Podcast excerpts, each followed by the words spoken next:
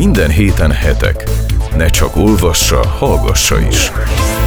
Hetek hetente pénteken a Hit Rádióban is. Következik a Hetek című közéleti heti lap aktuális ajánlata. Sziasztok, ez itt a Hetek magazin a Hit Rádióban. Gavra Gábor, a Hetek lapszerkesztője vagyok, és itt van a stúdióban Kolifai Máté, a Hetek külpolitikai rovatvezetője. Nagyon szép hétvége előtt állunk, háromnapos konferencia lesz a Hitparkban. Elvi remek alkalom például arra is, hogy heteket vásároljatok, de most a, a hetek egyik nagyon érdekes cikkéről fogunk beszélgetni Máté kollégával, aki ezt a cikket jegyzi, és aki az elmúlt hetet, majd az egyel ezt megelőző hetet Izraelben töltötte. Máté, miért voltál te Izraelben, és mit csináltál ott? A, köszönöm először is a hallgatókat, meg a kérdést is, és téged is. A, apropója annak, hogy kilátogattunk Jeruzsálemben, az, az volt, hogy a, az izraeli kormánynak a sajtóirodája két évente rendez egy ilyen sajtókonferenciát, Christian Media Conference is van a keresztény újságíróknak világszerte, hogy erősítsék az Izraellel való szövetségüket a, a keresztény világnak, ami talán Benjamin Netanyahu kormányának az egyik legjelentősebb lépése véleményem szerint spirituális szempontból. A másik ilyen konferencia pedig a Jew Media, Jewish Media Conference, ami pedig kifejezetten azt a célt szolgálta, hogy a világ minden táján élő diaszpóra, zsidóság, akik a médiában dolgoznak, bloggerek, vloggerek, videósok, újságírók, laptulajdonosok, ezek összegyűjjenek egy, egy hétre Izraelbe, és egy ilyen exkluzív VIP betekintést kapjanak abba, hogy, hogy, hogy hogyan is működik Izrael. Ugye biztos a hallgatók is tudják, hogy azért a diaszpora, a zsidóság és Izrael nek a kapcsolata azért az egy rendkívül komplikált és bonyolult dolog. Nem kifejezetten mondanám ellenségesnek, de az, az tény is való, hogy van egy erőteljes Hát a természetes szövetségnél minden esetre differenciáltan fogalmazunk igen, ki. Igen, és akkor nagyon szépen fogalmaztunk. És ezt próbáltak egy picit áthidalni azzal, nyilván a zsidó újságírók egész közösségeket tudnak befolyásolni, és a, a diaszpora zsidóságot tényleg el tudják érni, és így, hogy a, a izraeli parlamentbe tartottak egy ilyen VIP kör, körbevezetést, lehetett találkozni az izraeli államfővel, az izraeli kormányfővel, ugye Rivlinnel és Netanyahu-val.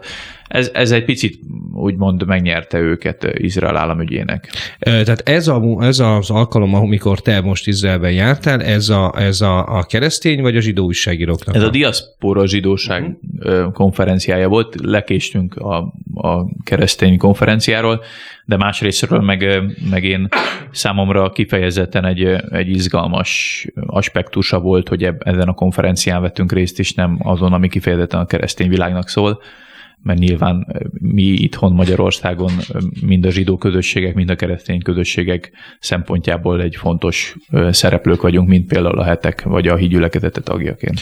Világos. A, ugye a mai diaszpora zsidóságot, legalábbis az európai diaszpora zsidóságot mindenképpen nagyon komolyan érintő kihívás az a, az a kétféle antiszemitizmus, amit Európában tapasztalhatunk.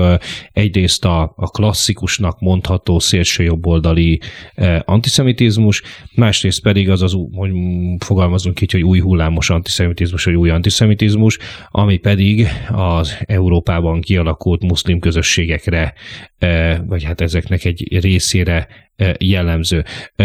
Hogy látják ezt Izraelből? Ez az egyik kérdésem. A másik pedig, hogy hogy látják azok a diaszpora zsidóságból származó újságírók, akikkel te együtt voltál most Izraelben? Ja, az jellemző általában a diaszpora zsidóságra, ez most tényleg nagyon nagy általánosságban mondva, hogy inkább baloldali és liberális politikai beállítottságúak, és ebből az ok, okból fog, oknál fogva általában azokkal a kormányokkal és politikai erőkkel voltak ők szövetségbe, szerintem itt a hazánkban is ez egy, ennek egy nagy történelme van, akik baloldalon vagy a, a liberális oldalon helyezkedtek el is. Mivel Izraelnek van egy elég erőteljes, konzervatív és jobboldali kormánya, ami, amit Netanyahu szerepében egy még erőteljesebb és még konzervatívabb és még karakánabb politikát folytat. Igen, nagyon leegyszerűsítve, hogy azt lehet mondani, hogy 2009 után Netanyahu pontosan a saját 90-es évekbeli bukásából tanulva Igen. egy nagyon erős szövetséget hozott létre a, a, a világi nacionalista izraeli jobboldal, amit ő maga is képvisel, és a vallásos izraeli jobboldal között, Igen, ami korábban nem volt. És úgy tűnik, hogy ez, ez működik nem, nem feszültségektől mentes, látható például az elmúlt napoknak a, a, a kormányválsága, de azért működik is azt látom én, hogy, hogy a, a diaszpora zsidóság és az izraeli kormány, vagy Izraelnek a megléte között van egy ilyenfajta feszültség, politikai és világnézeti feszültség, viszont az antiszemitizmus, amit te említettél, az elvileg közös platformra helyezi ezeket a politikailag más nézetű közösségeket és erőket. Viszont itt már kijön egy olyan különbség, hogy most jobb oldalról érkezik-e, vagy úgymond muszlim oldalról, vagy éppen bal oldalról érkezik érkezik az antiszemitizmus, ezért ezt a kérdést, hogy melyik a fontosabb és melyik a veszélyesebb, ezt még nagyon nem tudták orvosolni. Most tartunk egy nagyon pici szünetet, és meg fogjuk beszélni, hogy a résztvevők közül ki hogy látta, hogy honnan leselkedik az európai, vagy hát általában a diaszpora zsidóságra jelentősebb veszély a szélső jobb oldalról, vagy pedig az Európába betelepült muszlim közösségek radikálisai részéről. Hetek magazin. Ne csak olvassa, hallgassa is. Sziasztok, ez itt a Hetek magazin a Hit Rádióban, Gavra Gábor vagyok a Hetek lapszerkesztő, és itt van a stúdióban Kulifai Máté kollégám és barátom, aki egy remek cikket ö, ö, írt a Hetek mostani számába, ö, amelyben nem más, mint Benjamin Netanyahu izraeli miniszterelnök is megszólal. Máté, ott hagytuk abba az első ö, ö, része végén, a Hetek magazin első része végén, hogy, hogy mennyire oszlanak meg a vélemények arról Izraelben és a diaszpora zsidóság körül, körében, hogy honnan leselkedik nagyobb veszély a régi klasszikus szélsőjobboldali antiszemitizmus, vagy az iszlám radikálisok eh, részéről, az, az, az új, új antiszemitizmus, melyik a veszélyesebb a zsidóságra nézve. Eh, félig meddig ezzel kapcsolatban is kérdeztette egy speciális sajtókonferencián az izraeli miniszterelnököt. Eh, szerintem kezdjük azzal, hogy, hogy mit kérdeztél tőle pontosan, és mit válaszolt erre Benjamin Netanyahu. Én, én azt kérdeztem a Netanyahu úrtól, hogy a főáramú médiában jellemzően úgy állítják be Magyar, Magyarországot és Orbán Viktort, mint, mint egy antiszemita országnak a fasiszta vezetőjét, ez nyilván egész Kelet-Európára igaz a narratíva, de Orbánra, mint, mint a, a populista szélsőjobb narratívába beleillő főgonoszra, így még pláne rányomják ezt a bélyeget. És nyilván itthon mi ezt mind keresztény, mind konzervatív, de legyünk bármilyenek, máshogy látjuk azért, mint a, ami a, a mainstream sajtóba legyen, és kíváncsi voltam, hogy az izraeli államfő hogyan látja, különösen egy nappal azután, hogy a... Kormányfő, a, ha szabad okoskodnak. Ja, bocsánat, igen, kormányfő miniszterelnök, hogy ő egy nappal azután, hogy a, a CNN készített egy felmérést arról, hogy a, főként a Kelet-Európában milyen az antiszemitizmusnak a, a helyzete, mennyire elterjedt, mennyire tudnak a holokauszról, stb. Tehát egy átfogó felmérést készített, ami nagyon drámai adatokat mutatott hogy ő hogy látja Magyarországot és a magyar vezetést, magyar kormányt. És ő azt mondta, hogy egyrészt tudni kell, hogy nem csak szélső jobb oldalon van antiszemitizmus, hanem az anticionizmus, mint olyan, az, az szintén az antiszemitizmusnak egy új modern formája, amit annyira nagyon nem szeretünk elismerni vagy elfogadni, és ő azt tapasztalja Orbán Viktornak a, és a magyar kormánynak a döntéseiből, hogy harcolnak az antiszemitizmus ellen, megpróbálják megérteni az antiszemitizmusnak a eredetét, lényegét, hátterét, és, és ő úgy látja, hogy amiket mondanak és amiket tesznek, az ebbe az irányba mutat, mind a mellett, hogy nyilván vannak olyan ügyek, amik, amikben még vannak vitáik vagy nézeteltéréseik, de hát miért ne volnának.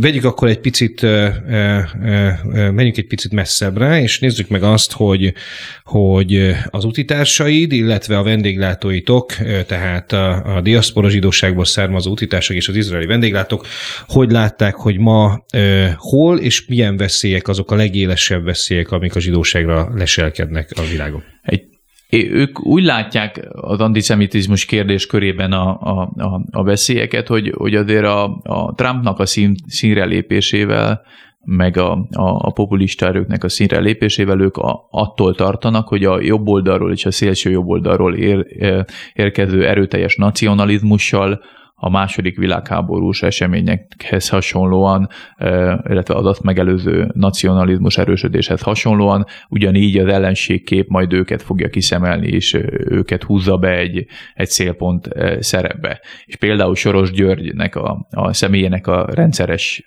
támadása Amerikában, Izraelben, vagy éppen Magyarországon, ők ezt annak tudják be, hogy az emberek ismét az zsidósággal szemben fordulnak, és azok a, a hagyományos toposzok, antiszet, mint a toposzok, mely szerint szerint a Mondjuk ezt Izrael esetében egészen furcsa hallani.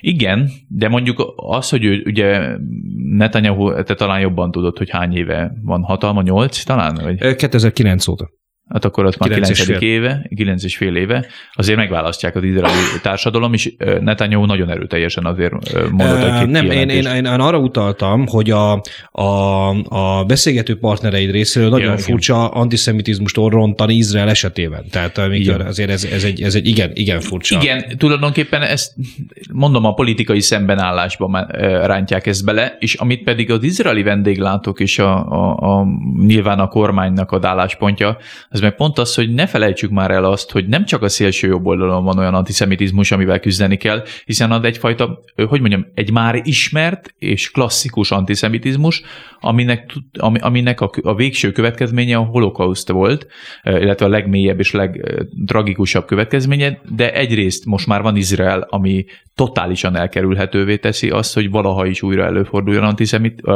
holokauszt, tehát ezt Netanyahu képviseli, hogy meg tudják védeni a világ bármelyik táján a, a zsidóságot, hogyha arra kerül hangsúly, másrészt már ismerik, és, és nem váratlan. Most van az újfajta antiszemitizmus, itt a, a, a bevándorlással érkező, vagy a, a, a, a radikális iszlámhoz kötötted, de igazából szélső baloldalon is egy politikai szembenállás miatti anticionizmus is a radikális baloldal is belecsúszik ebbe az Izrael ellenes narratívába, amikor, amikor a jó zsidó az, aki ártatlan és védtelen, a rossz zsidó az, aki meg tudja védeni magát. És egy picit ebbe a narratívába belemennek, és valahogy a, ezt akarta a Netanyahu és az egész konferencia átadni a diaszpora zsidóságnak, hogy veszélyesebb egy picit az ismeretlensége miatt, és, és, és fontosabb annak a kezelése, ami a, a radikális baloldalon, vagy éppen a muszlim bevándorlás miatti antiszemita jelenségek kezelését illet.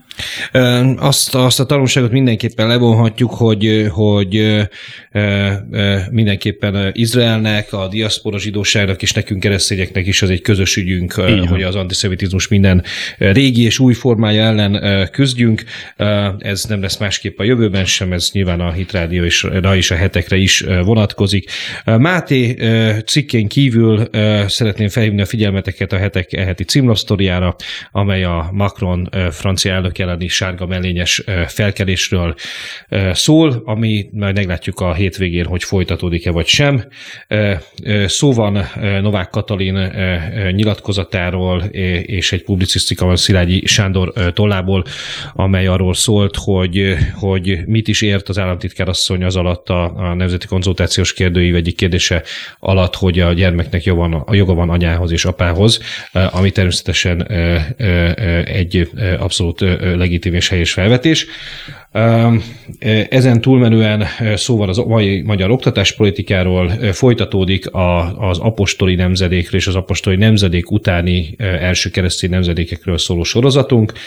Van egy nagyon-nagyon érdekes és exkluzív interjú az Amazonas mentén missziós tevékenységet végző német testvéreinkről, valamint arról a múlt heti, de a nagyon-nagyon megdöbbentő hírről, amely szerint Kínában génmódosított csecsebők, azaz génmódosított csecsebők születtek volna. Ezt állítja legalábbis a szülés lebonyolító, szülés lebonyolításában és a, a, a génmódosításban közreműködő kutató, hogy ha ez valóban így van, akkor annak nyilván beláthatatlan következményei lesznek. Erről szól egy nagyon érdekes cikkünk, amelyben szakember is megszólal, valamint szó van Románia, Erdély Romániához csatolásának századik évfordulójáról, illetve visszatérve Izraelbe, arról, hogy Izraelben lesz-e a gyakorlatban újra halálbüntetés tudomáson szerint egyetlen embert végeztek ki Izrael állam megalapítása óta, és az Adolf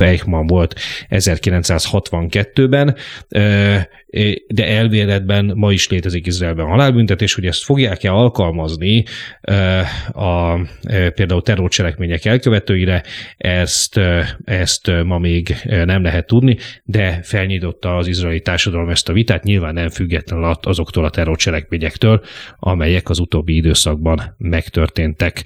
Mindenkinek nagyon szép hétvégét kívánok, nagyon szép három napot kívánok a következőkre. Búcsúzik a hetek magazin magazin itt a Hit Rádióban, Kulifai Máté külpolitikai rovatvezető nevében is. Köszönöm a figyelmeteket, Gavra Gábor, a Hetek Lap szerkesztője vagyok.